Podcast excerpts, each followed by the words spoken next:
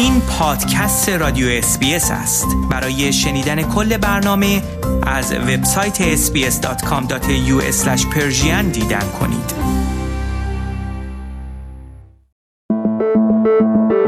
خورشت تکنولوژی. خورشت تکنولوژی یک پادکست هفتگی به زبان فارسی از رادیو SBS فارسی است. پادکستی که در آن از گجت ها یا ابزار تکنولوژیکی جدید گرفته تا نوآوری های جدید در جهان فناوری و یا حتی ویدیوها و اخبار داغ در شبکه های اجتماعی می‌پردازیم.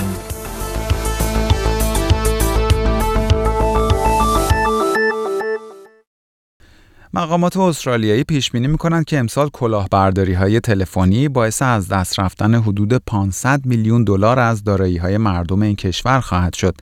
و همین امر باعث شده است تا دولت فدرال استرالیا دست به کار شود و راهکارهایی را به اجرا بگذارد. به گزارش ABC، سازمان ارتباطات و رسانه‌ای استرالیا موسوم به ACMA میگوید از 18 ماه پیش یک بررسی را در مورد کلاهبرداری‌های تلفنی آغاز کرده است و در این مدت نرخ این موارد در حال افزایش بوده است. کلاهبرداری یا به اصطلاح اسکم تلفنی معمولاً به این صورت انجام می شود که تماس گیرنده ادعا می کند از سوی یکی از سازمان‌های شناخته شده مانند اداره مالیات استرالیا تماس می گیرد و سعی می کند افراد را فریب دهد و اطلاعات خصوصی آنها را به دست آورد و یا آنها را مجبور کند تا مبلغی را پرداخت کنند. یک روش دیگر کلاهبرداری تلفنی با نام ژاپنی وانگیری یا تک‌زنگ شناخته می شود. به این صورت که فرد کلاهبردار با فرد تماس می‌گیرد و فوراً قطع می‌کند و در صورتی که فرد از روی کنجکاوی با این شماره تماس بگیرد باید هزینه هنگفت را پرداخت کند. سازمان ارتباطات و رسانه‌ای استرالیا 3 راهکار جدید را برای مقابله با کلاهبرداری‌های اینترنتی به طور آزمایشی به اجرا خواهد گذاشت. اولین راهکار جمع‌آوری فهرستی از شماره‌های تلفنی است که کلاهبرداران تلفنی از آنها استفاده می‌کنند تا ادعا کنند از طرف سازمان‌های معتبر و شناخته شده تماس می‌گیرند. راه دوم این است که بررسی شود آیا شرکت‌های مخابراتی می‌توانند مانع کلاهبرداری‌هایی شوند که به صورت وانگیری یا تک‌زنگ انجام می‌شوند. راهکار سوم تلاش برای شناسایی شماره‌های تلفن خارجی است که برای کلاهبرداری مورد استفاده قرار می‌گیرند.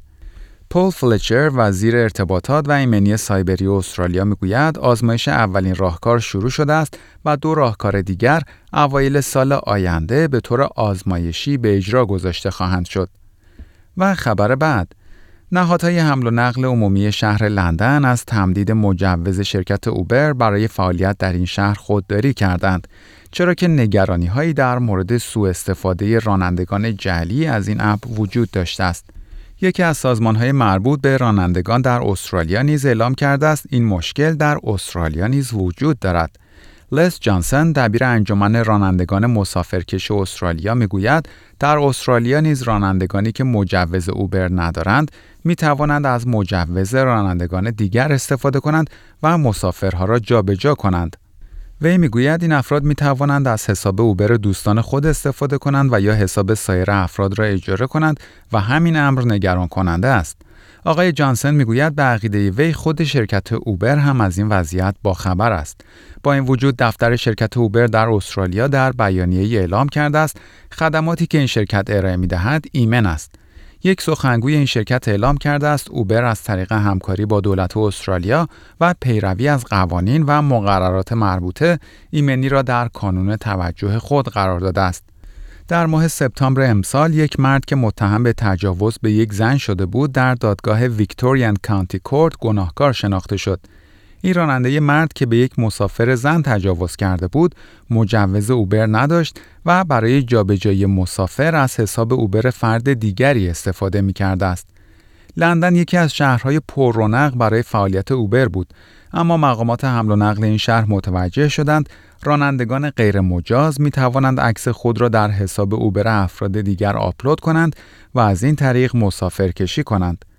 صادق خان، شهردار لندن، اعلام کرده است حداقل 14,000 سفر به این شکل انجام شده بوده است و رانندگان جعلی اوبر افراد را در سراسر لندن جابجا کرده بودند.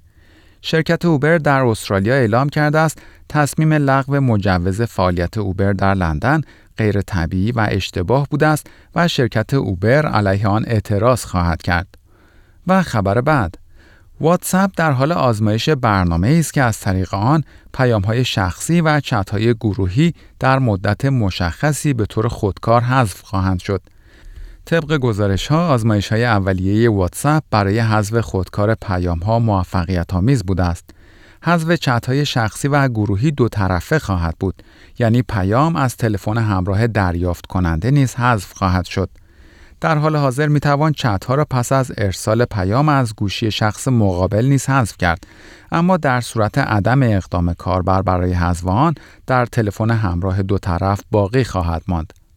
کاربران از طریق فعالسازی این قابلیت جدید می توانند یک دوره زمانی مشخص از 1 ساعت تا 1 سال تعیین کنند تا پس از آن پیام هایی که ارسال کردند به طور خودکار هم از روی گوشی خودشان و هم از روی گوشی فرد یا گروه دریافت کننده حذف شود.